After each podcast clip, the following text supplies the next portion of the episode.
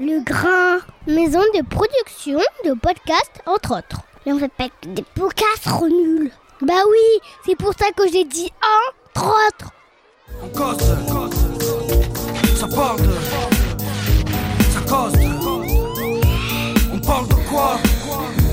On cause de quoi? Ça parle de quoi? Ça cause de quoi? J'aurais pu me définir comme une femme entrepreneur, mais ça ne m'intéresse pas, c'est pas ça. Tout ça, c'est des notions pour endormir les gens. J'ai toujours travaillé, je travaille. On peut considérer tout ça comme une entreprise, mais c'est pas ça, c'est pas l'étiquette qui m'intéresse, mais le service que je rends. Chers auditeurs, chères auditrices, Aou Bismillah et bienvenue sur En Cause 2, votre podcast qui prend le temps de parler de toutes les cultures. Et voilà. Nous sommes arrivés au terme de ce voyage sur les terres de la Djatiguiya, de l'hospitalité malienne. Et comme je vous l'avais dit la semaine dernière, c'est avec une femme que nous allons parachever ce voyage. Cette femme, c'est Aminata Dramane Traoré. Aminata Dramane Traoré a été ministre de la Culture et du Tourisme à la fin des années 90. Elle est essayiste, militante, connue pour prendre des positions parfois polémiques, en tout cas qui font débat. Donc c'était un vrai plaisir forcément de parler avec elle. Et puis j'ai eu l'immense honneur d'être reçu chez elle, dans son quartier, dans son éco-quartier, vous le comprendrez, de Missira à Bamako. Voilà, c'est encore une très très belle rencontre. Je suis vraiment fier de pouvoir vous présenter cet épisode que j'ai gardé pour la fin. Voilà, donc écoutez, j'en dis pas plus, je vais vous laisser écouter tout ça et on se retrouve juste après. Il n'y a pas un seul État européen aujourd'hui en difficulté qui n'a pas une idée sur ce qu'il faut faire ici. Donc pour moi, la véritable souveraineté s'acquiert par le débat d'idées. Il faut faire de telle sorte aujourd'hui qu'une masse critique de jeunes comprennent que les solutions, nous pouvons avoir des solutions, mais nous n'avons pas l'entièreté des solutions. Eh bien, je vous remercie beaucoup de m'accueillir, Aminata, chez vous, dans votre maison d'hôtes, c'est ça, qu'on appelle Dounanso. Oui, la maison des hôtes. La maison des hôtes, oui. Qui est l'hôtel Djenné et Dounanso, c'est la même chose ou... En fait, c'est le Djenné au départ. Ouais. Il y a le restaurant et une sorte de galerie-restaurant que j'ai créée. On l'a ouvert en 89. C'est le Djenné, c'était ça le Djenné, ouais. Donc en matériaux locaux, ouais. Contenu et tout le concept, le pari c'était de proposer aux gens des plats, en fait tout devait être malien, fait main. Donc on était déjà, on s'inscrivait sur le registre de économie, culture et écologie, quoi. Donc, Dounanso est contigu Dounanso est venu après. C'était, comme on a le centre Amadou Hampa Deba, bon, ça me donne aujourd'hui beaucoup d'autonomie dans l'organisation de mes événements, comme vous l'avez vu, la salle de réunion, on a des participants. Lors du Forum social mondial, il y a pas mal de gens qui étaient ici. Il y a eu beaucoup de grands rassemblements où on se retrouve ici. Quoi. Ouais. Ça, non seulement ça réduit les coûts, ça résout les problèmes de distance, de déplacement, et puis surtout les gens on est ensemble. Quoi, et puis ça donne une vraie cohérence. Ouais. Parce que à cet endroit-là, non seulement il y a une salle de réunion, mais j'ai vu qu'il y avait aussi un atelier de tissage, de confection, c'est ça ? Absolument, oui. Ouais. On a des artisans et lorsqu'on a accueilli les migrants, je pouvais aussi sur ce plan... faire beaucoup parce que j'avais déjà l'infrastructure. C'est ici qu'on les a accueillis dans cette salle. C'était à peu près 150 les premiers venus. Et puis c'est dans la cour qu'ils ont mangé. Et tout autour ici, ils ont appris à faire la vannerie. Et il y a des artistes plasticiens comme Ismaël Diabaté qui sont venus et ils ont appris à peindre. Donc ils ont peint des tableaux, les premiers tableaux les embarcations de fortune qu'ils ont peintes. Donc, nous sommes un peu un centre polyvalent, quoi.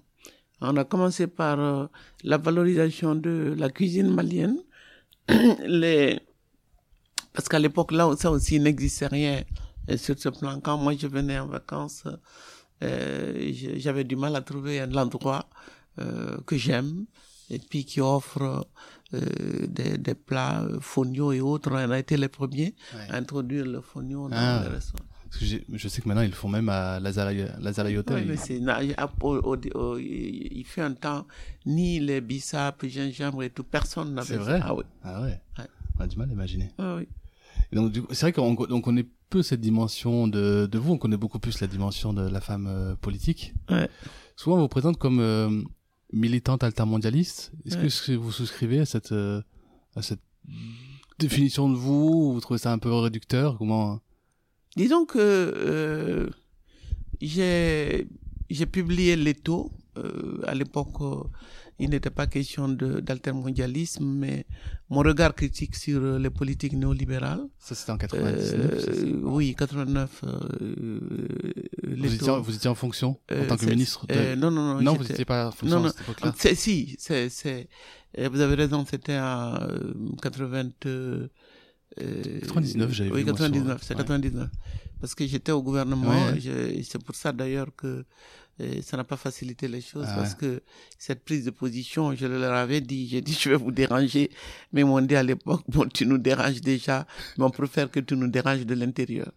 Donc et ça n'a pas manqué, mais je ne sais pas si ça a contribué à... compliquer la situation, mais toujours est-il que mes prises de position contre l'ajustement structurel, c'était bien avant Porto Alegre. Leto, c'est après avoir publié Leto que les gens de Attac, Aguiton, Christophe m'a contacté, m'a demandé si je pouvais me joindre à eux, et c'était la toute première édition du Forum social mondial. Donc, le forum, ma participation au forum a donné plus de visibilité à mes prises de position sur les institutions de Bretton Woods. Donc, du coup, effectivement, les médias français m'ont présenté comme une altermondialiste, d'autant plus qu'on n'était pas nombreux. À Porto Alegre, sur plusieurs milliers de participants, on était à peine... une centaine d'Africains. Et c'est après ça d'ailleurs qu'on a décidé d'organiser l'édition quelque chose ici en Afrique. On a créé le Forum social africain après ça. Donc c'est l'altermondialiste, l'étiquette altermondialiste est venue à cette époque. D'accord. Et ce qu'on sait encore moins, enfin, si on fait une recherche très rapide, on le voit vite, mais ce qu'on sait moins, c'est que vous êtes diplômé de psychosociologie. Psychopathologie, oui, psychologie sociale. Ouais. Oui, j'ai fait un troisième cycle en psychologie sociale et puis un diplôme en psychopathologie. Parce qu'à l'époque, moi, je suis toujours marqué par cette appartenance à deux cultures, quoi. Être assise entre deux chaises. Et l'Afrique et l'Europe, et de devoir choisir... Parce que vos liens avec l'Europe, c'est quoi ? Vous dites, vous êtes assise entre deux chaises. En Europe, vous avez quoi comme lien ? Disons que ça commence ici. Le lien commence ici par l'école. Par l'école, la langue... Et je suis ici, je suis né dans un quartier populaire, Médinacora. Ouais. J'ai grandi dans un milieu populaire. Je suis vraiment la petite fille qui allait chercher l'eau au robinet, vendre au marché, tout ça. Donc, et le lycée de jeunes filles, l'internat, et après le lycée maintenant. Et l'université de Dakar. Ensuite, je me suis, après les événements de mai 68 chez vous et ce qui s'est passé, les répercussions ici à Dakar, moi je suis parti en France à Caen où mes deux filles sont nées. Donc vos deux filles sont nées là-bas, elles sont nées en Normandie. Donc moi j'ai senti et disons le milieu, ma maman, ma famille, j'ai ressenti comme une sorte d'obligation et d'être avec les miens, de ne pas perdre pied. C'est ça qui me caractérise jusqu'ici, et tout en étant ouverte au monde, quoi. Et c'est ce que j'ai essayé de faire. Et la psychologie, parce que d'ailleurs ma thèse de troisième cycle portait sur la question de la quête de soi chez les adolescents africains. Et cette quête de soi, quand vous avez 14, 15, 16, 17 ans, et c'est pas dans votre milieu d'origine que vous allez trouver des réponses à un certain nombre de questions. Donc, en fait, vous êtes sollicité par un monde nouveau, de nouvelles valeurs qui ne sont pas nécessairement celles qu'on vous inculque dans votre famille. Et donc, il arrive un moment où on a envie de savoir. Et jusqu'à présent, moi, ce vide dont j'ai souffert moi-même et que j'ai voulu combler par... cette quête de moi-même, ces questionnements, et ça demeure. Je le sens, je le vois au niveau de la jeunesse africaine. Il y a énormément de gosses qui sont issus de milieux modestes, qui viennent du village, et c'est violent parce qu'on doit assumer en même temps, parallèlement, d'abord, les transformations dans son corps, grandir et dans un monde en pleine mutation et nécessite pour les enfants et les adolescents une relation à l'adulte, à l'autre, qui souvent n'existe pas. Parce que vous voyez vos parents, vous les respectez, vous les aimez. Mais bon, moi, dans mon cas, mon papa, qui était contrôleur de PTT, était un technicien. Il avait les moyens de répondre à mes questions. Mais ma mère, qui ne sait ni lire ni écrire, qui était teinturière, mais qui avait surtout ses valeurs, ses principes, qui m'a éduqué d'une certaine manière, ce n'était pas à moi de venir du lycée pour lui dire, ben voici, comme ci, comme ça. Anyway, donc, je suis allé, j'ai voulu faire... et la psychologie sociale, et ensuite un diplôme de psychopatho, parce que j'avais à l'idée, en rentrant, de créer une clinique, en tout cas un lieu d'écoute, de dialogue social, d'accompagnement. Bon, ça n'a pas été le cas. Je suis venu, comme j'étais marié en Côte d'Ivoire, je suis rentré à l'université d'Abidjan en tant que chercheur en sciences sociales là-bas. Et à l'époque, on était en 75, l'année internationale de la femme. Dès que je suis arrivé en Côte d'Ivoire, ça coïncidait avec la création du premier ministère de la condition de la femme en Afrique.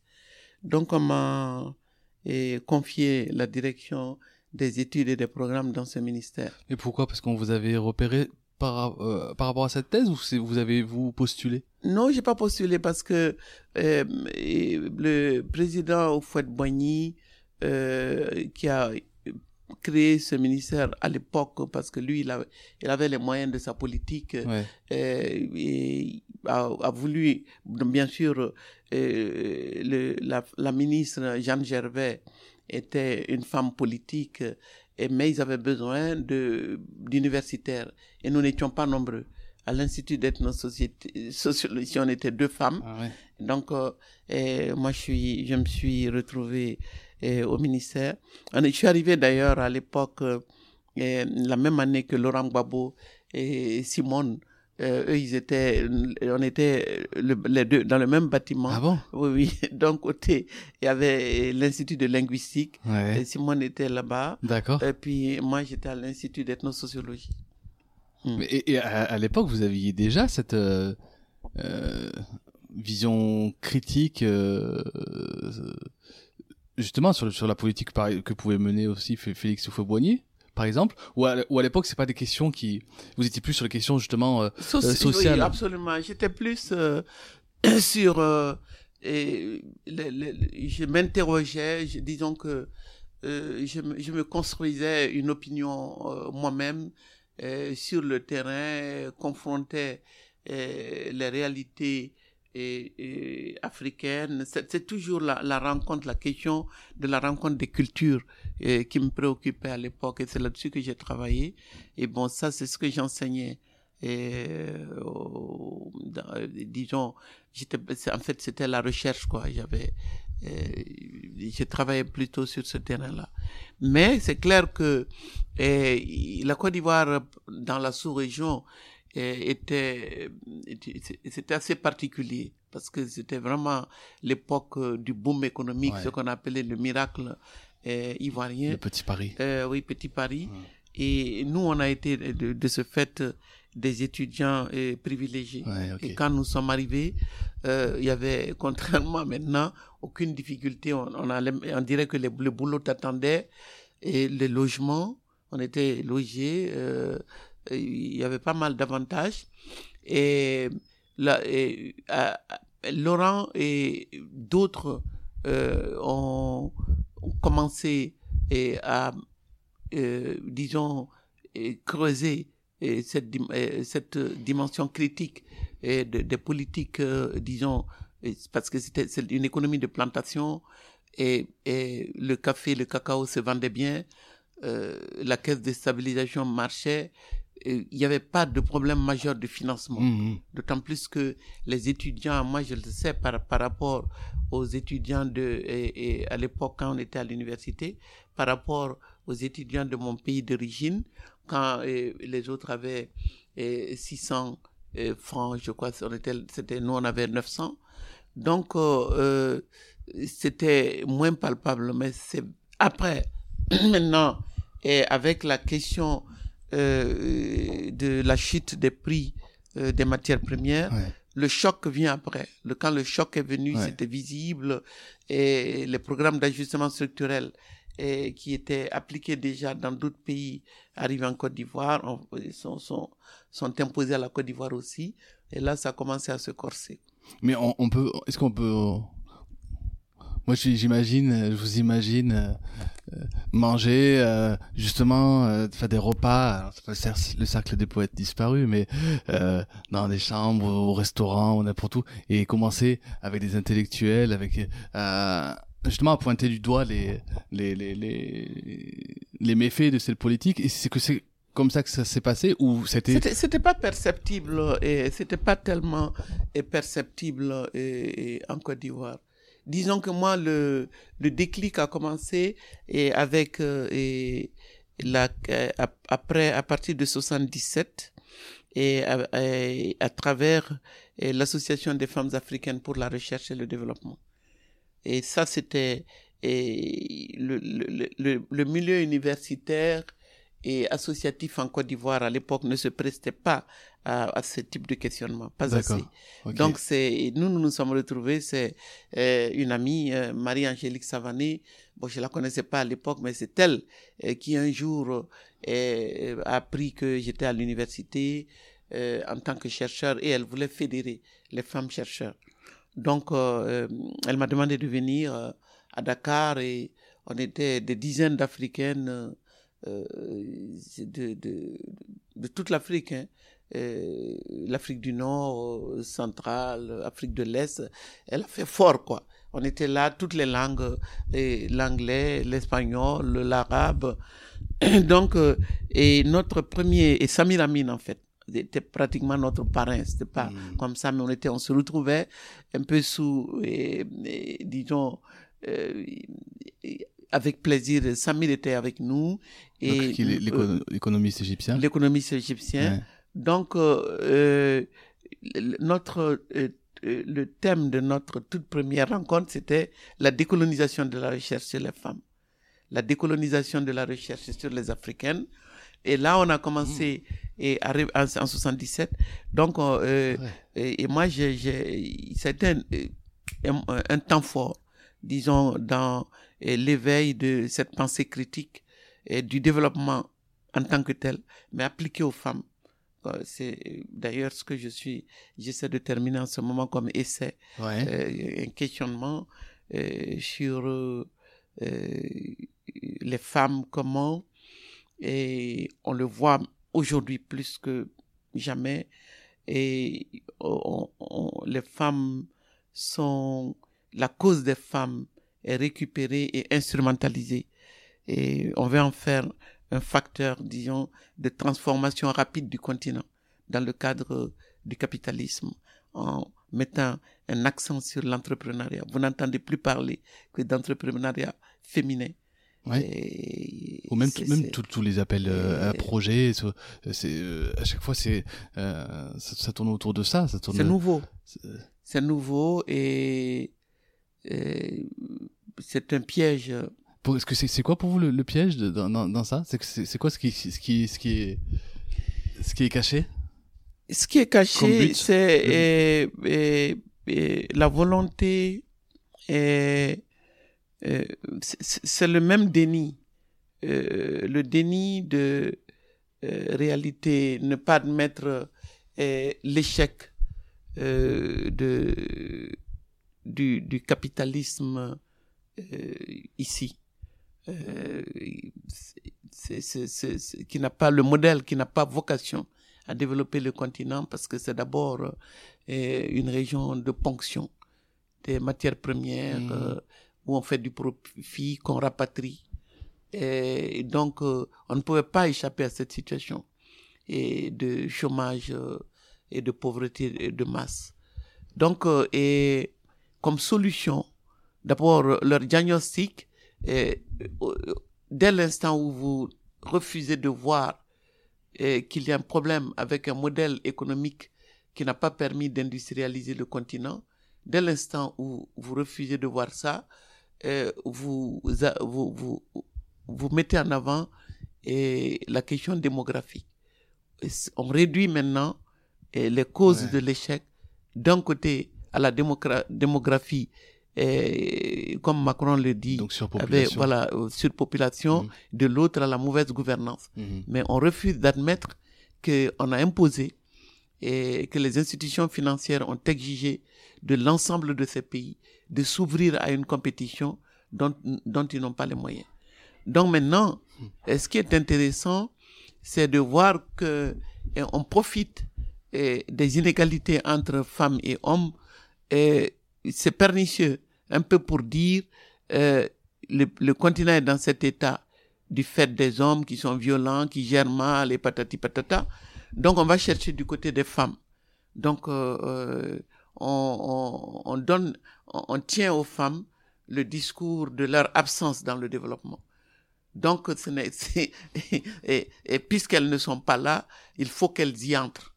Et on joue, comme dans les pays, dans les autres démocraties, sur l'égalité, la parité, et dans le cadre de la course à un système qui dit finalement enrichissez-vous, la consommation, c'est l'individu qui devient le centre des préoccupations.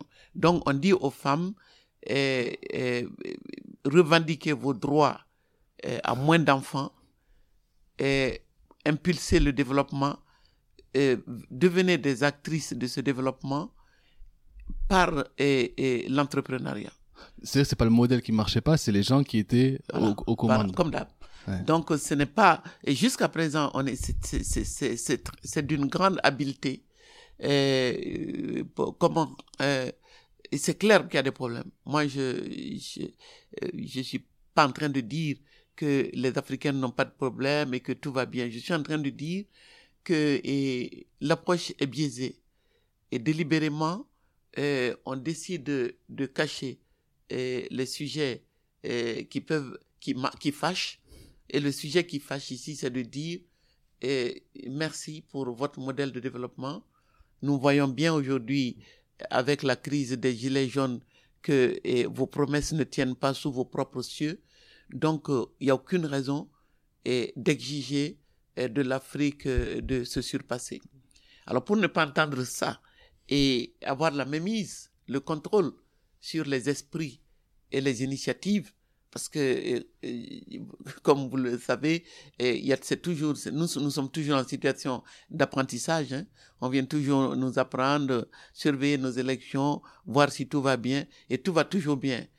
Vous ne verrez pas de SDF occidental dans les rues, tout le monde. Donc, cette asymétrie, cette relation asymétrique est profondément injuste, liée au fait que vous êtes dans un modèle économique qui n'émane pas de vous. Et non seulement, les autres aussi, les autres peuples souffrent de la même...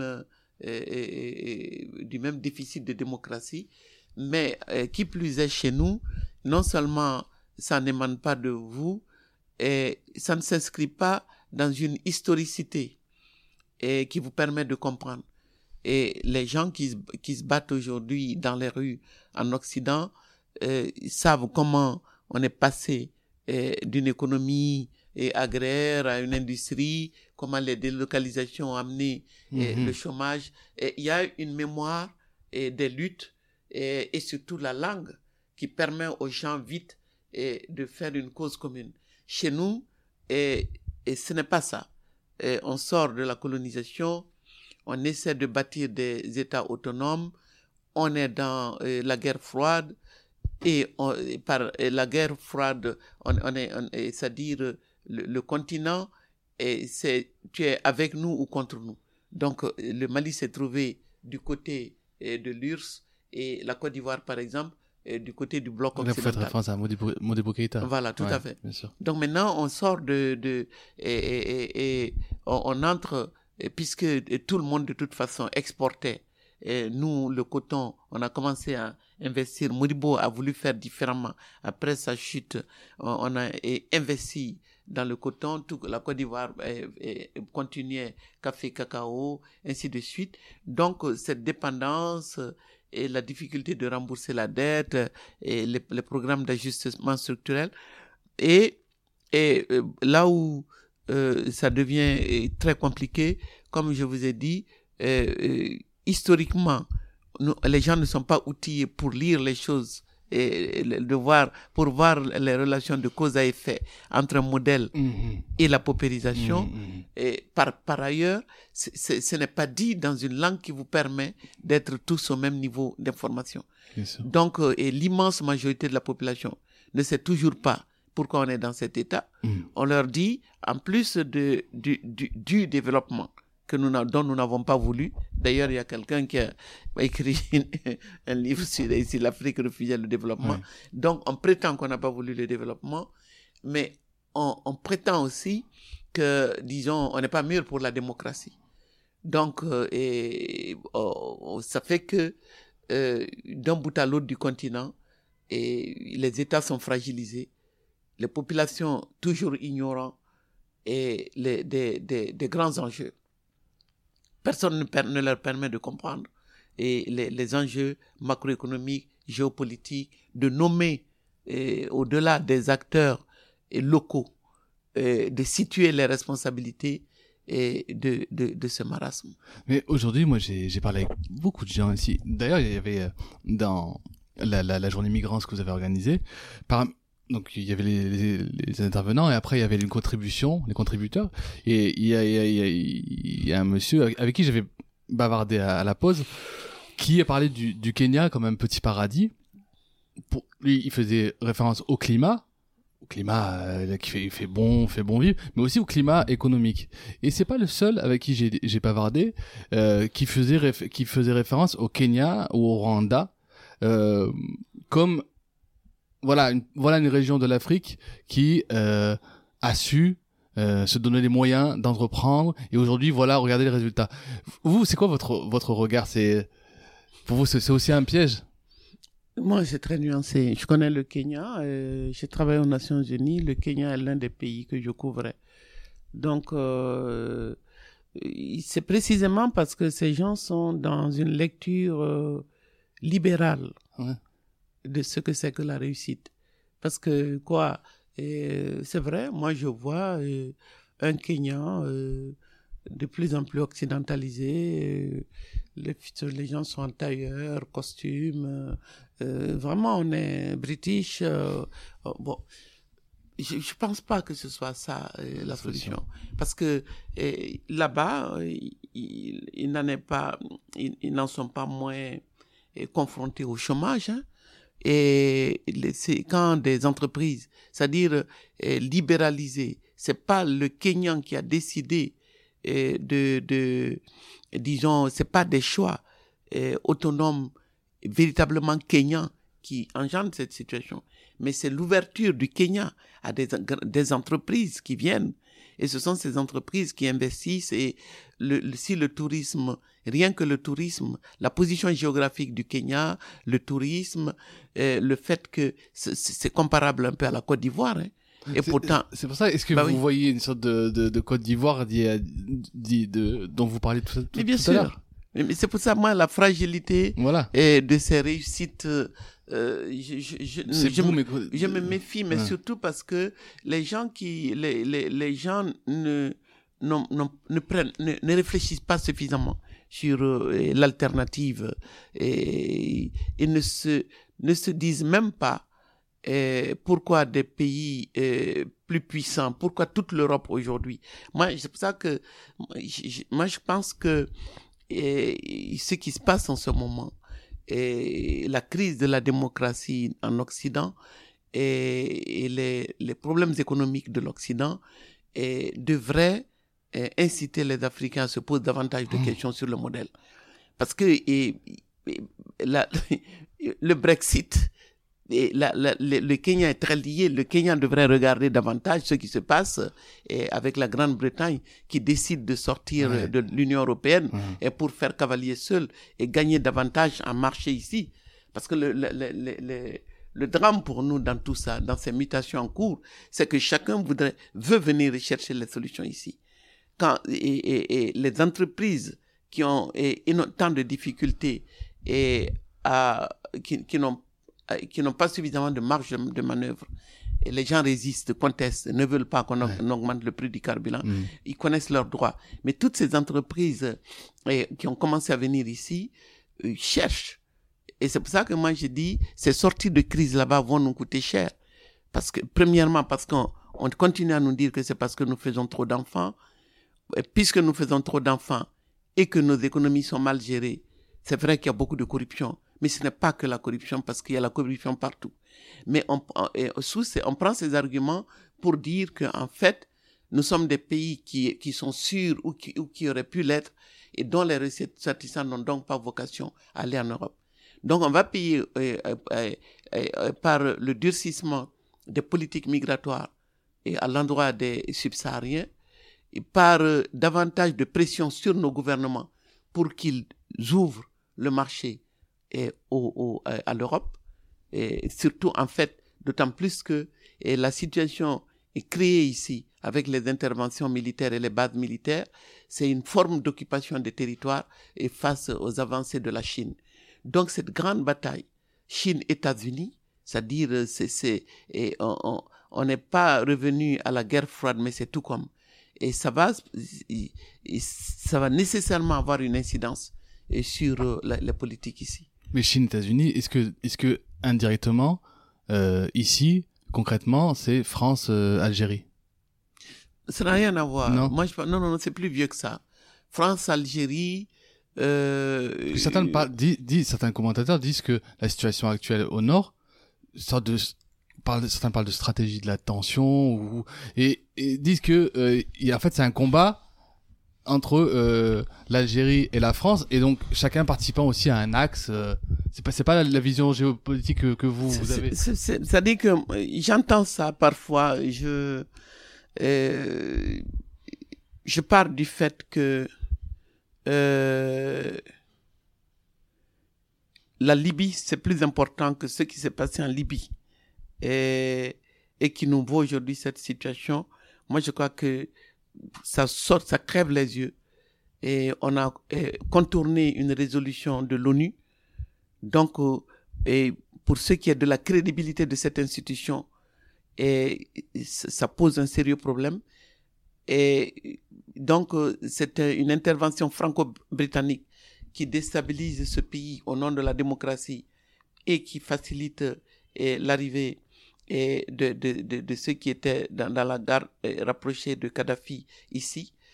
Mais il se trouve que l'Algérie a été confrontée au même djihadisme et que ça s'est terminé par, disons, l'arrivée de certains de ces djihadistes d'Algérie au nord du Mali. Mais bien avant 2011, ils étaient là, ils ne sont pas entrés en guerre, ils n'attaquaient pas, ils ne tuaient pas. Mais c'est après. Et après la chute de Kadhafi, certains Occidentaux ont demandé aux Touaregs maliens là-bas de rentrer. Parce que comme ils ont, de la même manière qu'ils ont soutenu le CNT, ils allaient soutenir donc ceux qui reviennent. Ceux-là, on leur aurait dit qu'ils veulent l'Azawad. Donc c'est plus un problème d'ingérence des Occidentaux et de la volonté de l'agenda français. Et Sarkozy qui voulait,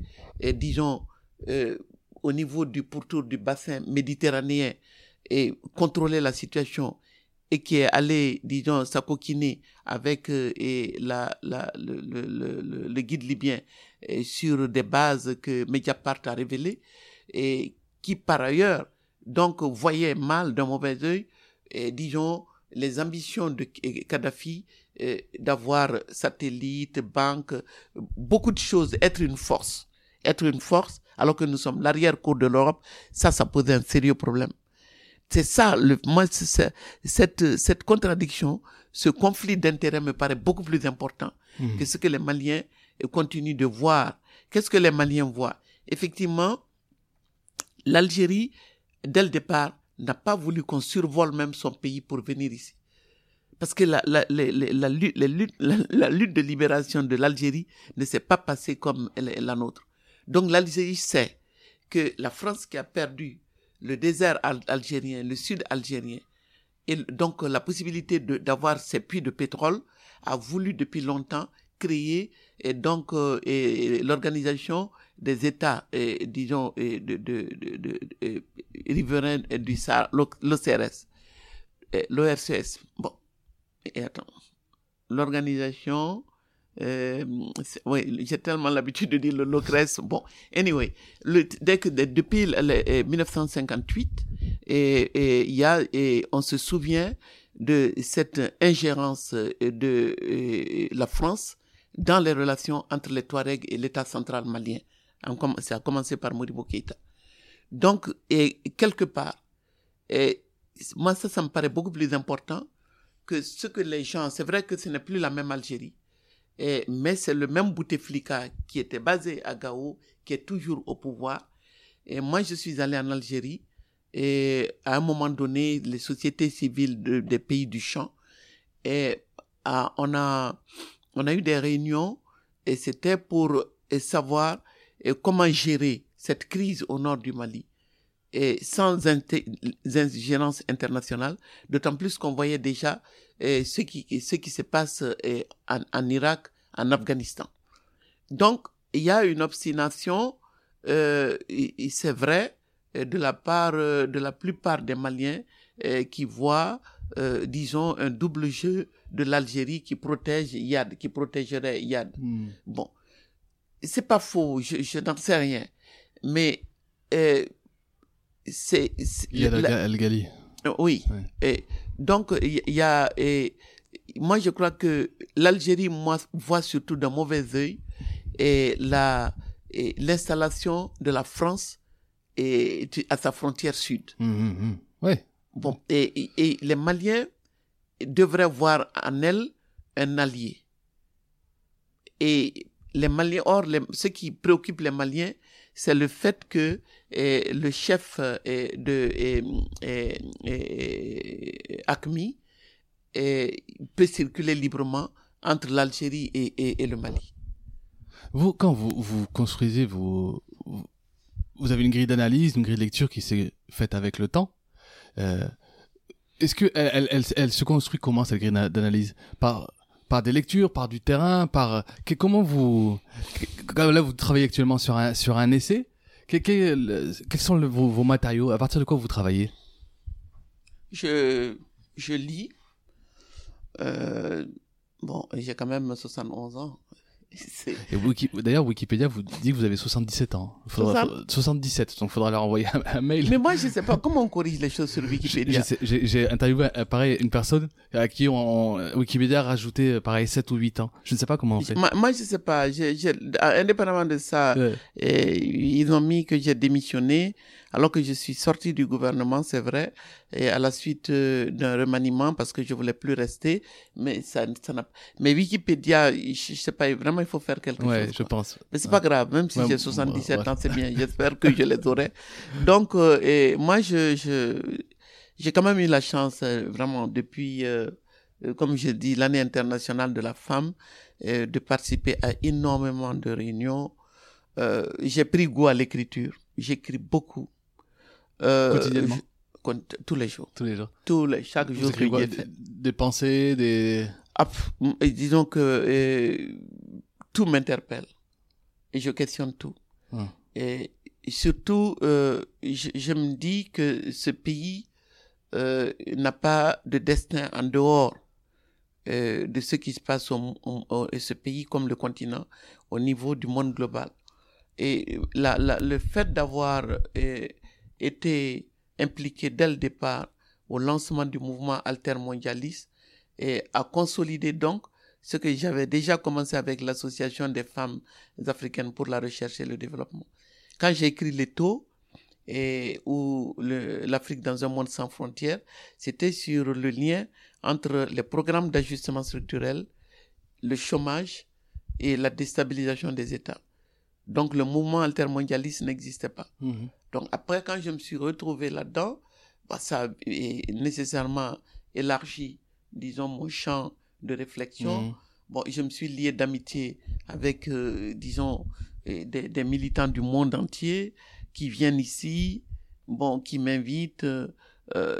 Ces 4 derniers mois, j'ai fait, je sais pas, plusieurs fois la France, j'étais en Espagne, au Portugal.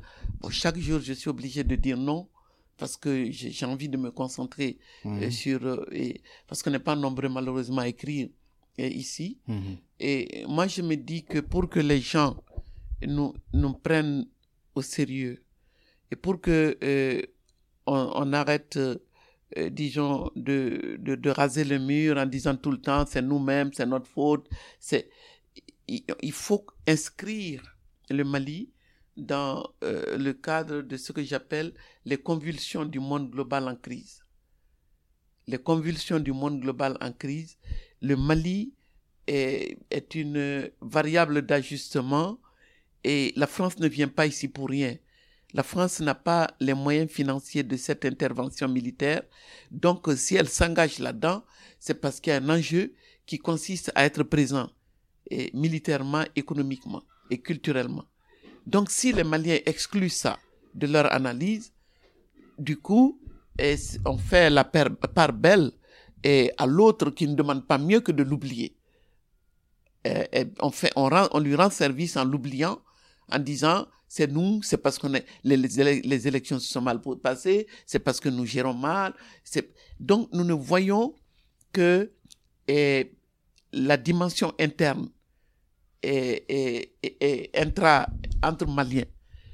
Et ça, je l'ai toujours dit, mais c'est d'autant plus grave aujourd'hui, cette autocensure, ou en tout cas ce refus d'embrasser le monde dans sa globalité et de situer le Mali dans ce monde-là, accentue le racisme, le discours condescendant et raciste, et paternaliste sur ces pays africains. Il va falloir les aider, tout le monde, quelqu'un, chacun.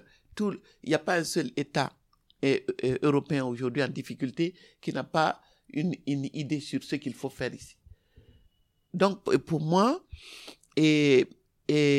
la véritable souveraineté s'acquiert par le débat d'idées. Et quand il faut faire de telle sorte aujourd'hui qu'une masse critique de jeunes comprennent que les solutions, nous pouvons avoir des solutions, mais nous n'avons pas l'entièreté des solutions, et que d'autres peuples aussi luttent comme nous, et que je crois à la convergence des luttes. Moi, je suis parvenu à me faire entendre. Si j'étais resté rien qu'ici, en écrivant mes bouquins, c'est clair que je n'aurais pas eu d'audience. Mais les gens j'ai appris à confronter mes réalités et à celles du monde global. C'est ça qui permet à l'autre aussi de se reconnaître dans ce que tu vis. Oui. Mais comment vous expliquez que sur une journée comme donc là, c'était la 13e édition de Migrants, ouais. En parcourant le web, et pourtant Dieu sait qu'il y a beaucoup de médias aujourd'hui qui maliens, ils écrivent pas forcément, mais ils relayent des articles, quoi. Et, ils ont peu relayé cet événement. Comment vous expliquez ça? Parce que débat d'idées, j'entends. Ils étaient là, hein, vous avez vu? Ouais. Ils étaient 14. Ah. Alors quand ils sont partis, j'ai commencé à chercher. C'est pour vous dire la difficulté de la tâche. Et c'est ça que je comprends. J'ai posé des questions. Il y a un d'ailleurs qui a tout filmé, qui était devant moi, qui m'a demandé. Je crois que c'était une de votre équipe, ça. Moi, heureusement qu'on a filmé nous-mêmes. Ouais, d'accord. Il y a quelqu'un de mon équipe. Il y a une autre équipe ils m'ont demandé avant l'événement, est-ce que vous nous autorisez à faire un élément et à tout publier, ainsi de suite. Après, je lui ai demandé 3 jours après, j'ai dit quel est le problème. Le problème, c'est qu'ils sont mal à l'aise avec la critique du système. Ils sont mal à l'aise avec la critique du néolibéralisme. Et je le sais je le comprends pour les politiques. C'est la logique du TINA, there is no alternative. Si tu vas sur ce terrain, tu n'as aucune chance d'avoir un financement. Mm. Bon, il faut accepter de dire que voilà, nous allons réformer, il faut réformer, il faut bien gouverner. Voilà quoi, des trucs, cette rhétorique, c'est simple. Tout le monde a bien intégré ça. Tout le monde, ce sont les repères. Les repères, c'est que on a mal gouverné. C'est pour ça que les gens sont venus au Nord. Alors il faut que les partenaires nous aident à développer. Comme ça, il y aura moins de crise. Alors quand je dis non, le ver est dans le fruit. Et le Nord était déjà en difficulté bien avant. D'abord, il y a eu les grandes sécheresses des années 70 et 80. Ensuite, on est entré dans les programmes d'ajustement structurel. Les jeunes du Nord comme du Sud n'ont pas trouvé de boulot. Quand ceux du Sud partaient généralement vers la France, ceux du Nord allaient vers la Libye. Mm. Quand on a cassé la Libye, ils n'avaient plus où aller et ils ne savent toujours pas où aller. Donc, il y a cette toile de fond bien avant Al-Qaïda. C'est ça notre réalité. Mais c'est de ça que les partenaires techniques ne veulent pas que vous traitiez. Toute la communauté internationale ici, on a toutes les chancelleries. Nous voyons que dans les pays d'origine de ces chancelleries, ils ont maille à partir avec leur propre population. Mais pourtant, ce sont ces gens-là qui nous font avaler toutes sortes de couleuvres pour mériter leur financement. Mmh. Donc, les associations sont piégées, les médias sont piégés, et c'est pareil en Occident. Les médias sont entre les mains aujourd'hui et c'est les multinationales qui ont acheté les médias. Les nôtres ne sont pas entre les mains des multinationales, mais ils veillent à ne pas trop relayer des informations qui dérangent et qui peuvent faire qu'eux-mêmes, on ne les sollicitera pas ou alors on ne leur confiera rien. Non, et puis, non seulement je pensais à ça, et puis aussi, là, vous pointez du doigt la problématique que vous pointez du doigt, elle demande du boulot. À expliciter. Ouais. Quand vous parlez d'ajustement structurel, c'est beaucoup plus facile de faire un débat en disant lui il a volé 200 milliards et c'est que de dire ajustement structurel, néolibéralisme. Vous invoquez des notions qui demandent un travail. Voilà, c'est le deuxième aspect. Il y a d'un côté l'autocensure pour des raisons disons de nécessité, opportunisme, j'en sais rien, mais il y a aussi une forme de niveau de formation. Mm. Et je crois que c'est quand vous écoutez, vous suivez, et parfois quelqu'un dit tu aurais dû écrire et faire un dossier de presse. Mais j'ai dit j'ai pas le temps, ça, c'est des choses qu'on ne fait plus. Alors quand vous leur donnez ce dossier, ils vont juste mettre ça dans le journal avec des photos sans plus. Donc moi, mais j'en suis malheureuse moi-même parce que je me rends compte que les technologies n'aident pas, parce qu'une fois qu'ils ont tout pris, parce qu'ils ont tout filmé, ils ont tout enregistré, mais c'était trop compliqué. Je crois que ça devait être trop compliqué pour beaucoup de gens.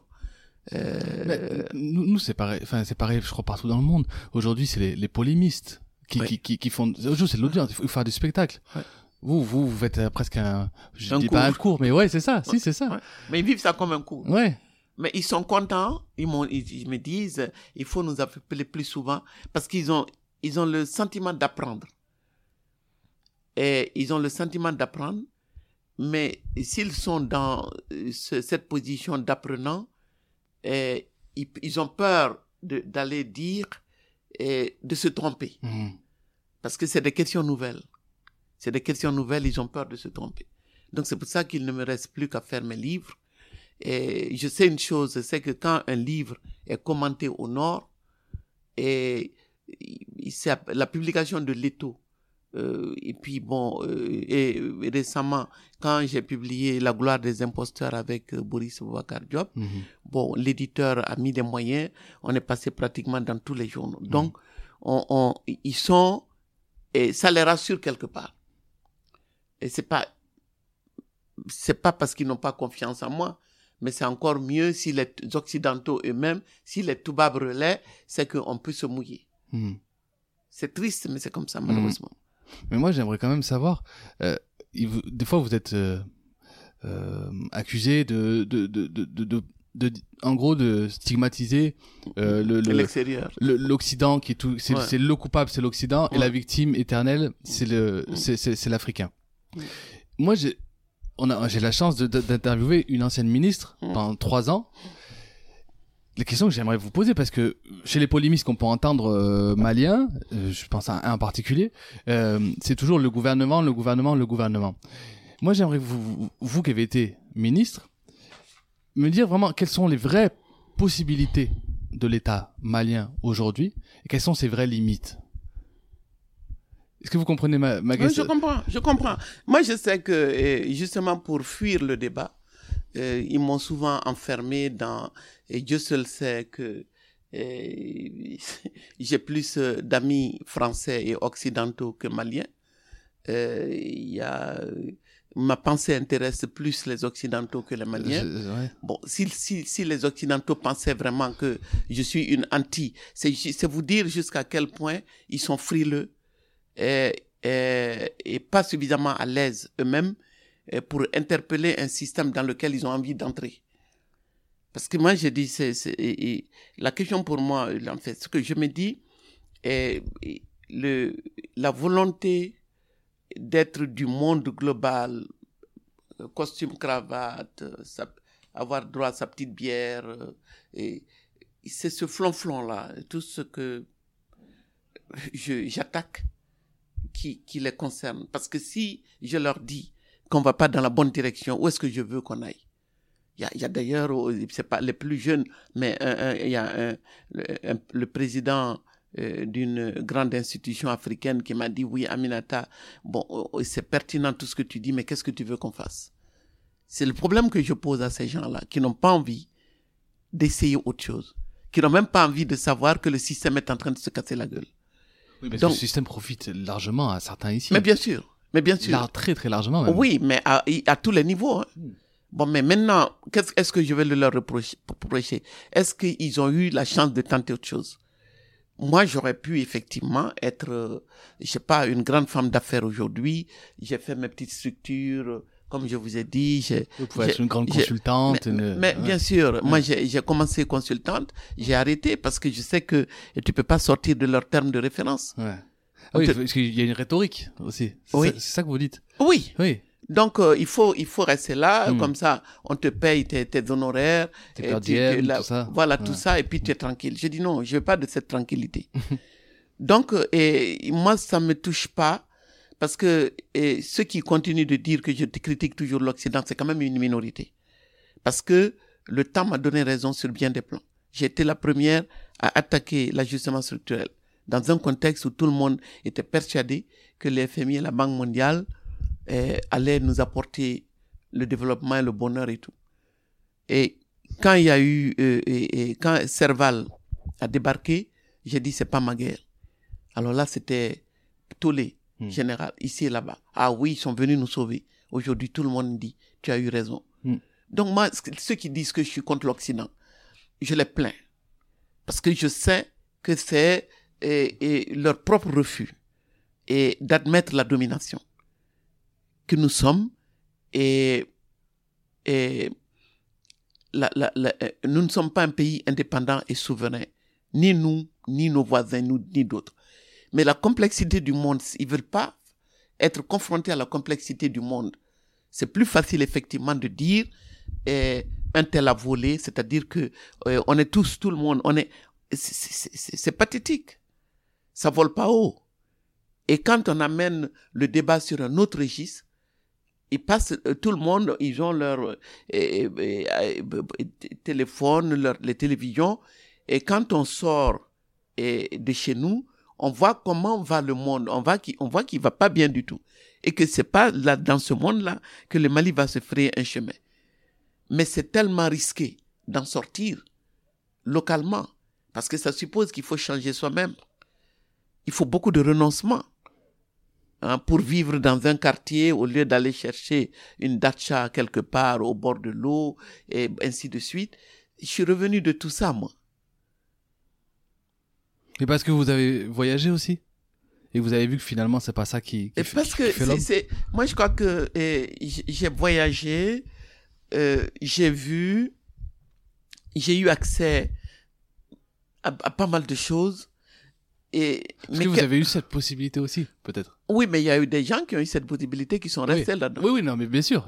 Moi, je suis passé par là. J'avoue que ça m'a jamais... j'ai pas été impressionné. Malgré, vous le disiez en début d'entretien, malgré votre milieu d'origine qui était plutôt modeste. Oui. Ouais. J'ai pas été impressionné. Par contre, j'ai toujours eu la volonté, et quand je vous dis que je dessine mes meubles, je fais faire du travail, je donne du travail aux artisans, que je suis fier d'avoir créé le Santoro, où j'ai été la première à introduire le fonio, les plats africains, dans la restauration, le gingembre, le bissap, et les rideaux en brelan.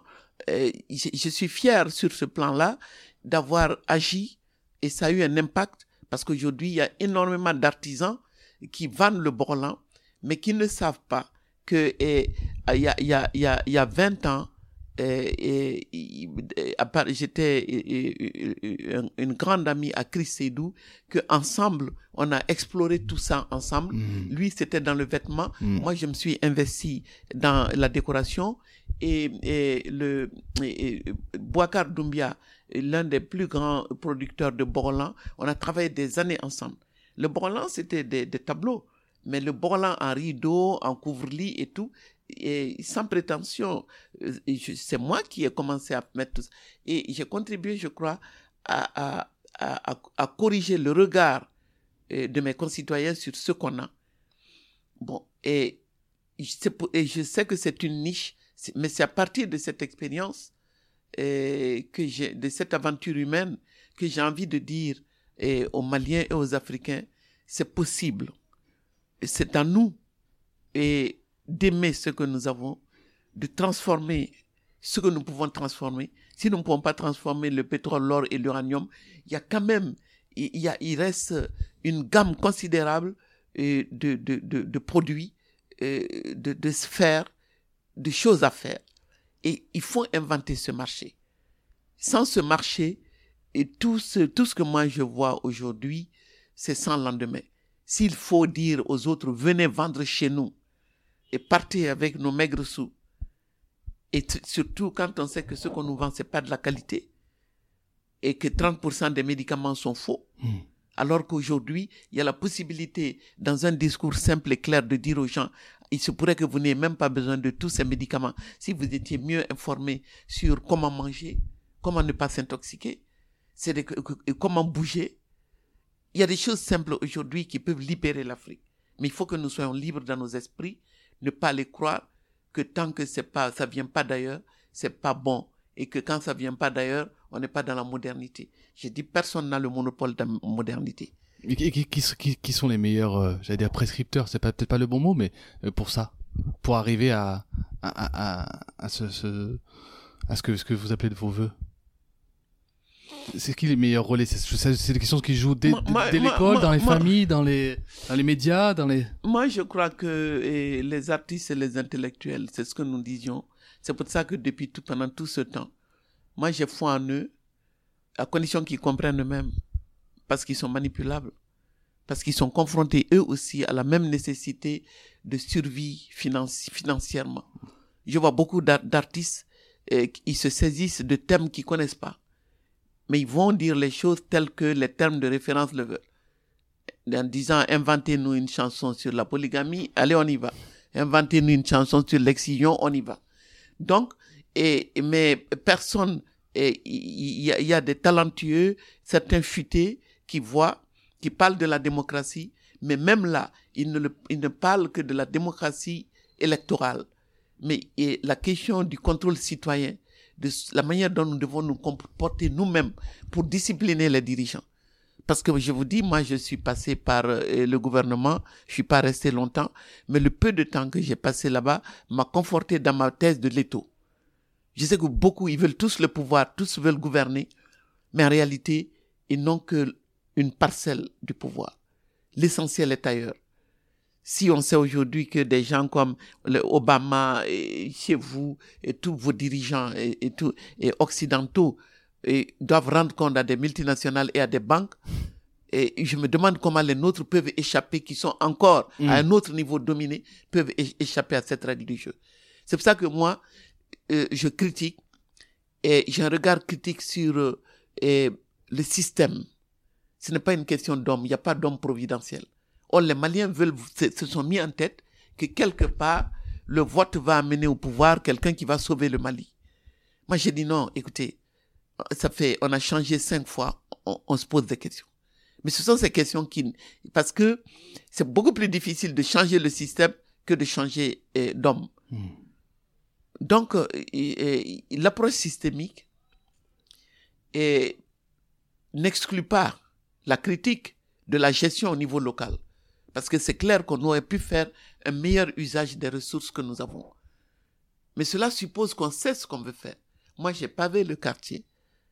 Personne ne m'a rien demandé, on ne m'a pas payé pour le faire. Et à l'issue de l'une de mes conférences au Luxembourg, le professeur Joseph Kizerbo et moi, et on était 3 personnes, on a été reçus.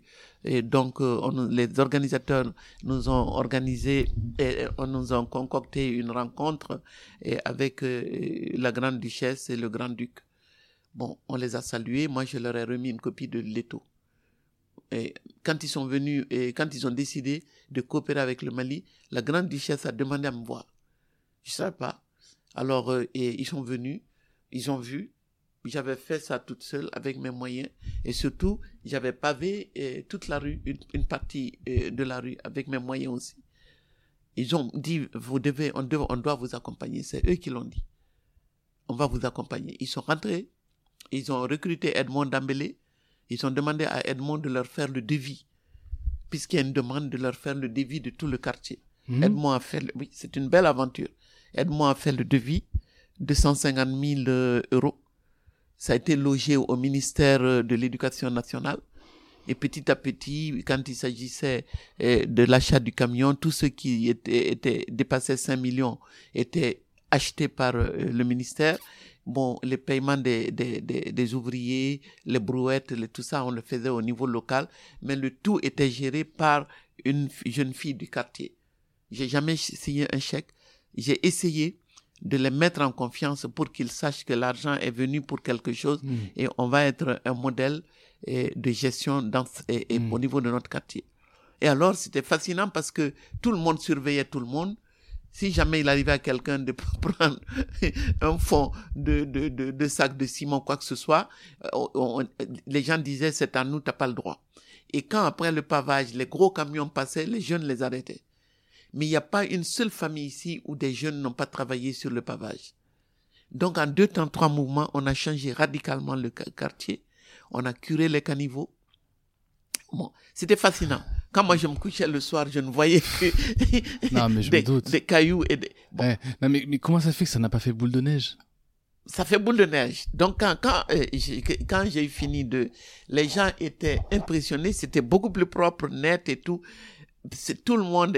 Donc ça coïncidait avec... Pour les gens se rendent compte, c'est, je crois que je lisais dans un article, c'est 22 000 m2, c'est ça ? Oui, oui. 32 000 m2. 32 000, de pavage. Oui, de pavage. Okay. Et le curage, les caniveaux, les arbres, tout ça. Mm-hmm. Donc les gens, ils sont tous allés... Tout ce que Amadou Toumani Touré a réussi après son élection, lui dit, on veut un quartier comme chez Aminata, comme chez Aminata. Et lui, quand je suis allé le saluer, il dit, écoute, c'était pas à toi de venir, c'est à moi d'aller dans ton quartier. Depuis que je suis là, tout le monde veut un quartier comme chez toi. Comment tu as fait? Il est venu. Et quand lui, il est venu, ça a été très médiatisé. Tout le monde, effectivement, voulait que... les gens se sont dit, si ça se passe ainsi, on est tous en mesure de faire ça. Donc, nous, on était 2 associations, on est devenu une centaine d'associations. Les gens sont allés créer des associations exprès pour pouvoir faire ce que nous avons fait. Donc, ça a été médiatisé. J'avoue que j'ai trouvé plus de satisfaction morale dans ce travail que dans l'écriture au niveau local. Ah ouais. Les gens ne comprennent pas trop ce que tu veux dire par mondialisation et néolibéralisme et tout, mais ça au moins ils voient. Ouais, bien sûr. Donc, ça m'a valu vraiment beaucoup d'amitié au niveau de la population et beaucoup d'inimitié au niveau des élus locaux. Parce que tu fais leur travail, ils se demandent qu'est-ce que tu veux, qu'est-ce que tu fais. Mais eux, ils font pas leur travail. Justement. Mais ils n'ont pas envie, ils sont pas venus pour le faire. Ouais. C'est pour ça que quand je me suis attaqué au marché, ils m'ont dit non, laisse le marché, était très sale, grave, pas possible. J'ai dit non, on va le faire. Non, c'est pas la peine. Et nous allons faire des bureaux. J'ai dit, vous avez déjà des bureaux. Bon, je me suis entêté, on a fait le pavage. Mais quand ils ont vu que le marché est devenu propre, ils ont décidé de vendre une partie du marché, à notre insu. Heureusement, quelqu'un de la mairie est venu m'informer et le maire m'a appelé pour me dire effectivement qu'il fallait que j'arrête et qu'ils veulent, vraiment, ils ont besoin du marché. Mais moi, je sais que c'était pour vendre l'autre partie, non assaini, puisqu'on a assaini une partie. Alors, j'ai appelé à Nawadumbia et les artistes sont venus, on a fait un sitting dans le marché. On s'est battus. Le marché, on a pu terminer le marché. Malgré tout, néanmoins, à mon insu, ils ont quand même réussi à vendre une partie du marché. Et ils ont construit des boutiques bourrées de produits chinois, alors que nous, on a fait quelque chose, vous pourrez voir avec des arbres, et où vous pouvez trouver déjà des produits locaux, et la médecine traditionnelle, tout ce qu'on a voulu, une sorte de laboratoire qui donne à voir et ce que les gens peuvent encore par eux-mêmes et qui soient véritablement maliens. Ils ont vraiment gâté une partie de l'aventure pour l'instant. Donc, quand ATT a quitté ici, il est allé au Palais des Congrès, il m'a demandé de le rejoindre là-bas et de dire à tout le Mali comment j'ai fait.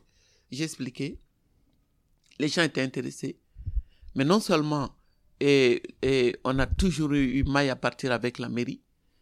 Et la mairie, au niveau gouvernemental, il s'est trouvé des ministres pour dire non, et ça, tout ça pour une société civile, il vaut mieux loger les fonds à la mairie. Donc la deuxième tranche est venue, ils l'ont logé à la mairie. Personne ne sait comment ça s'est passé. Et ils sont allés faire à leur manière, pas assez de ciment, j'en sais rien, une partie de l'argent, je sais pas. Donc, c'était ça, la question de la légitimité. C'est un débat de fond. La question de la légitimité, c'est-à-dire, puisque tu n'es pas élu, même si tu fais quelque chose, nous, on a la légitimité de le faire, même si on ne le fait pas. Donc, ça a été ça. Et puis, il y a eu des gens qui sont allés également, il me l'a dit à Tété, lui dire, voilà, elle a fait tout ça sans étude de marché, et sans... on n'a pas analysé... disons, calcul technique, en cas d'inondation, Bon, quand on a dit inondation, je l'ai vu un jour à l'extérieur, on s'est retrouvé, je crois que c'était à Cuba. Et j'ai dit, mais comment ça se fait, Amadou, que tu es venu dans mon quartier, tu m'as encouragé, mais je n'ai plus rien entendu. Il dit, écoute Aminata, des gens m'ont dit que il faut faire des études avant et que peut-être qu'il peut y avoir des inondations. Ça, on n'a jamais eu d'inondation dans le quartier. Et toujours est-il qu'on est resté là, à ce stade. Et parce que les associations sont venues, par contre, on a pu faire des tas d'autres choses ensemble. Avec la centaine d'associations, on a une bibliothèque, et on a créé un réseau de 1000 femmes. Et c'est dans ce cadre-là, d'ailleurs, qu'on a accueilli les migrants. Et des migrants ont participé au pavage. Certains sont devenus des maçons et ont pu trouver leur chemin. Beaucoup ne sont pas partis, qui sont passés par ici. Donc, je sais qu'il y a ces ambitions personnelles, ces torpillages entre nous, mais tout cela s'inscrit dans une logique économique qui voulait en fait que ce travail de pavage passe par un appel d'offres, soit attribué à des bureaux d'études, que ce soit des ingénieurs, mais pas, disons, et la population qui se lève comme ça pour faire un travail de technicien. Donc, aujourd'hui, des gens se réclament de moi, donnent l'impression qu'on a travaillé ensemble, ils vont trouver de l'argent pour faire des choses toujours dans le style, on est dans les normes, quoi. C'est la question des normes et de la légitimité politique d'agir dans un secteur ou pas. Mais vous avez dit pendant Migrance, vous avez dit à très juste titre, parce qu'à chaque fois que je passe devant les villas, je pense à votre phrase. Vous dites comment ça se fait qu'on construit ici des villas à 3 étages et que les rues au milieu de rues ne sont même pas pavées. C'est que vous dites comment ça se fait que les gens, tous ces richards, ne sont pas capables de se mettre d'accord pour paver au moins la rue où ils construisent leurs villas immenses. Là, on n'est même plus dans un problème systémique, là. Vous qui est psychologue. Si, le formatage. Le formatage, parce que les gens, ils se mettent dans la tête que ils ont une villa, ils ont un statut, on peut jeter, les autres ramassent. Et moi, ici, quand je suis sorti la première rue et que on avançait, malheureusement, il arrive que la population elle-même est formatée, ne comprend pas qu'on s'intéresse à elle pour rien. Donc, quand on arrive à certains endroits, des jeunes qui sont en train de boire leur thé, et qui ne s'impliquent pas, et qui se demandent qu'est-ce qu'elles cherchent. Est-ce que tu fais ça parce que tu veux devenir quelque chose, la mairie ou je sais pas quoi. Bon, il y a ça. Il y a peut-être qu'il faut, c'est ça qu'il faut déconstruire.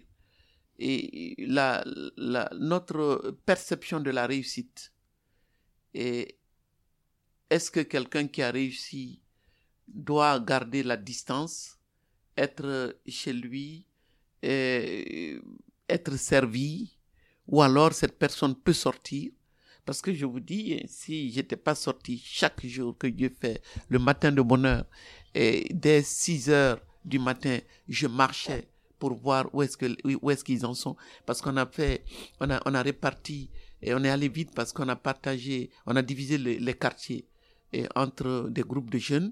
Et chacun avançait. Les chefs de famille étaient les superviseurs et les femmes, les jeunes posaient les dalles et les jeunes filles mettaient les joints et arrosaient. On a le film, c'est ça. C'est l'une des plus belles périodes de ma vie. Ah oui. Ah, je vous dis, ça m'a fait énormément plaisir et ça a fait plaisir aux gens. Après maintenant, j'ai vu qu'il y a des maisons qui n'ont jamais été badigeonnées depuis Mathusalem. Bon, on a acheté de la chaux.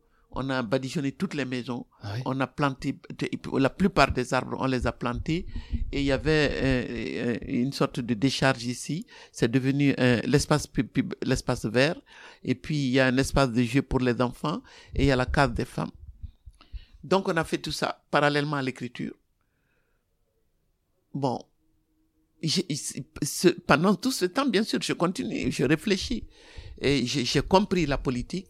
J'ai compris comment les gens viennent en politique. J'ai compris les contraintes. Parce qu'il faut de l'argent pour y arriver. Il faut de l'argent pour se maintenir. et l'extérieur te donne de l'argent et achète le silence politique. Quand tu sors de ça, tu n'es pas élu. Alors qu'est-ce que vous voulez que j'aille m'en prendre à des gens?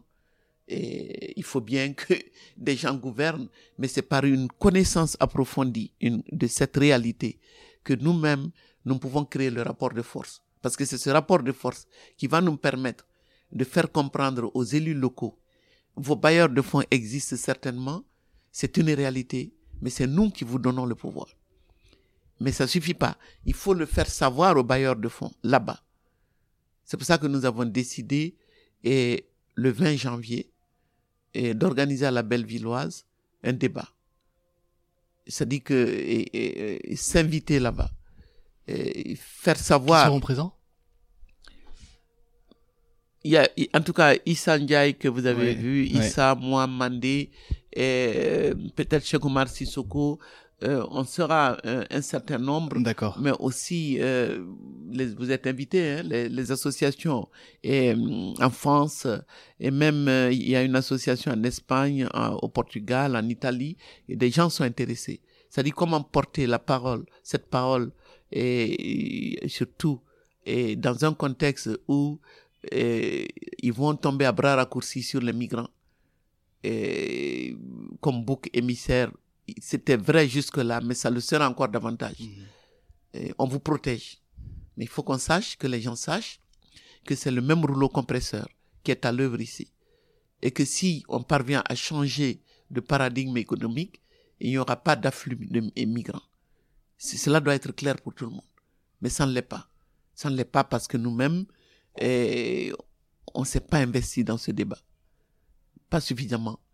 Et surtout, on n'a pas partagé ce que nous considérons comme alternative et raison de vivre ici. Est-ce que quand quelqu'un comme Kémy Séba, quand on l'interroge sur l'Aquarius, il dit moi j'en ai rien à foutre de l'Aquarius, ce sont des toubabs qui se donnent bonne conscience en sauvant des Africains. Si vous voulez vraiment nous sauver, aidez-nous plutôt dans notre processus d'autodétermination. Est-ce que vous souscrivez à ça ou... L'un n'empêche pas l'autre. Moi, vous avez vu notre appel sur l'Aquarius. Oui, c'est pour ça que je voulais vous entendre dessus. L'un n'empêche pas l'autre. Moi, je pense que pendant ce temps, en attendant, c'est quand même des milliers de gens qui sont sauvés. Et pour que les choses changent radicalement ici et que nous puissions vivre de nos richesses, c'est pas demain la veille. Mais si on peut sauver des vies humaines, moi je salue ceux qui le font et je regrette vraiment le manque d'information ou un certain désintérêt pour le combat de ceux qui risquent de leur vie et qui sont aujourd'hui humiliés, privés de pavillon et tout ça. Non, je partage pas du tout cette lecture. Vous êtes une maman aussi en plus. Je suis une maman, mais surtout parce que je connais la question. Ouais. Je crois que depuis 2005, nous sommes peut-être l'un des seuls lieux ici en Afrique où il y a ce type d'exercice de réflexion sur la question migratoire. Mmh. Donc moi, je sais ce que c'est. Mmh. Je les ai vus. J'ai vu ceux qui ont été sauvés. Et je ne peux pas me permettre de dire que ceux qui les ont sauvés sont des toubabs, qui se donnent bonne conscience. Bon, ça c'est... Non. Ma toute dernière question. Cette personne dont je parlais tout à l'heure à votre rencontre, effectivement, qui a une vision libérale, mais il l'assume complètement. D'ailleurs, j'ai trouvé son intervention très synthétique et très brillante. Ouais. Boubacar de la Banque africaine du développement. Ah oui, ça c'est mon ami, oui. Ouais. Mm-hmm. Mais je trouve que son intervention était synthétique et très brillante. Non, c'est bien. Mais ça m'a depuis qu'il m'en a parlé, je me pose la question. J'ai posé la question à quelqu'un d'ailleurs que j'ai interviewé là pendant mon séjour, qui me disait que pour lui que le modèle social africain aujourd'hui, à savoir un actif pour 5 inactifs, mais pas forcément à cause du chômage, mais dans le modèle social, dans le modèle traditionnel, pour lui c'est un vrai frein aujourd'hui. Et est-ce que vous encore une fois je vous pose la question, est-ce que vous souscrivez à ça? Moi, je me dis, les autres nous défient et brandissent leur modèle social qu'ils veulent sauver. Ce modèle social est le fruit d'une histoire et d'une lutte. Vous parlez des Gilets jaunes, par exemple ? Et de la France en général. Et de la France, ouais, en général. Le modèle social français que les autres critiquent, les libéraux qui considèrent que c'est toujours l'État providentiel ou je sais pas. Et cette forme de solidarité qui permet aux gens d'avoir accès aux médicaments, il y a un minimum, même si ce minimum aujourd'hui s'érode, il y a quelque chose. Mais si nous regardons, moi je suis pratiquement, je sais pas moi, je peux pas vous dire le nombre de personnes qui dépendent de moi. Je peux même pas, vous pouvez pas imaginer. Je me doute. Non seulement ma famille, ouais. Mais moi je suis pas une, j'aurais pu me définir comme une femme entrepreneur, mais ça ne m'intéresse pas, c'est pas ça. C'est pour moi, tout ça c'est vraiment des notions pour endormir les gens. J'ai toujours travaillé, je travaille. On peut considérer tout ça comme une entreprise, mais c'est pas ça, c'est pas l'étiquette qui m'intéresse. Mais le service que je rends, moi je gagne strictement rien dans ce. J'ai jamais perçu de salaire dans le fonctionnement de cette petite structure familiale. Mais j'ai conscience d'avoir permis à des dizaines de jeunes de ne pas émigrer et d'être restés ici. Tous ceux qui ont participé au pavage, il y a un aujourd'hui qui a, et en dépit de la crise, qui a plein de chantiers, je ne parviens même pas à mettre la main sur lui quand j'ai quelque chose à faire. Il n'est même pas allé à l'école. Mais il construit en matériaux locaux, il a appris à faire des tas de choses, les voûtes et tout ça. Ah. Donc moi, je me dis, bon, lui, j'ai vu que le fait de l'avoir aidé, c'est un neveu à moi, lui a permis de s'occuper de ma sœur et de tous ses frères qui sont tailleurs, qui gagnent moins. Bon, j'ai des témoignages de gens qui sont passés par ici. Tous me disent, qu'est-ce qu'ils ont pu faire? Il y a un peul qui est maçon, il a acheté des bœufs. Et ceux qui disent, grâce à toi, on a pu scolariser les enfants. Le gars qui me livre les textiles au pays d'Ogon. Mais moi, sans cette solidarité, je suis pas en train de dire que c'est indispensable, que je suis indispensable. Mais je me dis qu'il existe dans ce modèle quelque chose que l'Occident voudrait retrouver, cette convivialité. Il y a le modèle social là-bas, mais quelle solitude, les personnes âgées. Et si aujourd'hui nous voulons casser tout ça, moi je sais pas, ma maman, elle est partie à 105 ans, mais Dieu seul sait, tout le monde on était autour d'elle, elle était adulée, elle a vu ses enfants, ses arrière-petits-enfants. Je sais pas moi. Vous avez déjà vu cette émission Rendez-vous en terre inconnue? Ça vous dit quelque chose? Oui, je passe. C'est marrant de voir qu'à chaque fois, ils sont c'est des stars, donc ils vivent dans l'opulence. Ouais. Hein. C'est toujours tellement admiratif. Ils sont sortis de là bouleversés. Ils sont bouleversés. Et même les spectateurs, autant que les candidats, j'allais dire, envient ce modèle-là. Donc c'est bien dire qu'on a été dépossédé de quelque chose. Mais bien sûr, bien sûr. Moi, c'est ce que je suis en train de dire aujourd'hui. Et en fait, il faut aller vite dans cette réflexion sur nous-mêmes. Il faut qu'on revienne l'économie collaborative. Qu'est-ce que nous faisons d'autre? Quand moi je vois ce modèle où les gens se mobilisent pour construire une maison pour des gens qui sont dans les pires difficultés, qu'est-ce qui nous empêcherait de le faire? Quand moi j'étais gamine, je balayais, je l'ai écrit d'ailleurs, devant notre maison, la maison des voisins, et je prenais les ordures, j'allais les jeter. Qu'est-ce que ça nous coûte? C'est-à-dire qu'on a la tête remplie d'images. C'est ça le viol de l'imaginaire? Ouais. C'est ça? Ouais. Ouais. On a la tête remplie d'images et pas de repères nous-mêmes, pas d'autonomie de pensée. Donc nous pensons en fonction des critères des autres. C'est ça qui nous amène à dire que vraiment remplaçons ces formes anciennes de solidarité par de nouvelles. Mais les nouvelles sont financées par d'autres. On n'a pas en place une économie qui permet de financer cette forme de solidarité. Mmh. On a tellement de mal ici à payer déjà ce que nous devons payer, des salaires de misère. Donc maintenant, si nous voulons aujourd'hui nous séparer les uns des autres pour que chacun reste, c'est déjà arrivé, hein? On est chacun chez soi, devant sa télévision, on se rend de moins en moins visite. Les jours de fête, tout le monde, on se voyait pas, on pouvait ne pas se voir pendant 6 mois ou toute l'année, mais les jours de fête, on se voyait. Mais maintenant, on s'envoie des SMS. Hein? On dit, on passe un coup de fil. Non, moi, je n'ai aucun regret. Hein? Je ne suis pas passéiste. Au contraire, je suis avant-gardiste.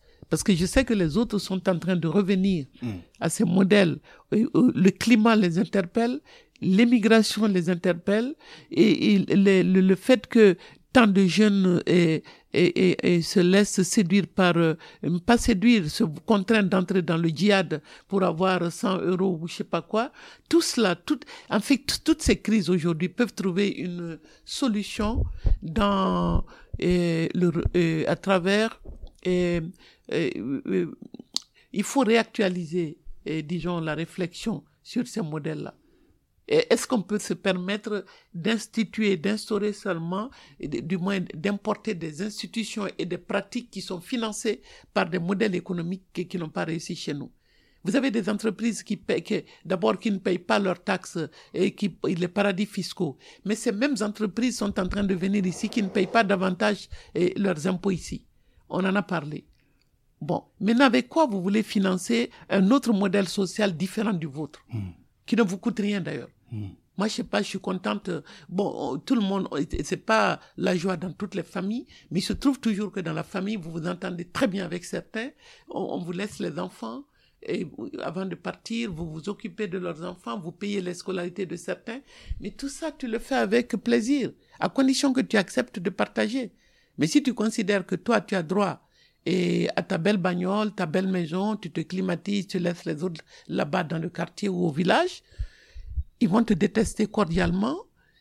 Et puis après, tu vas te trouver dans des difficultés un jour, et puis personne ne s'occupera de toi. Mais c'est cela qu'il faut éviter. Il faut que les gens se parlent, il faut que les gens renouent avec des formes de solidarité. Et il y a le proverbe qui dit « L'homme est le meilleur remède pour l'homme ». Moi, j'y crois. Plus que l'homme est un loup pour l'homme. Ah oui, moi je crois que c'est voilà. Ah. Ben, je vous remercie beaucoup. Merci Aminata. Merci beaucoup. Merci d'avoir écouté cet épisode jusqu'au bout. Et pour ceux qui ont écouté les 6 épisodes, ben merci. Merci d'avoir fait ce bout de voyage avec moi. On va reprendre maintenant dans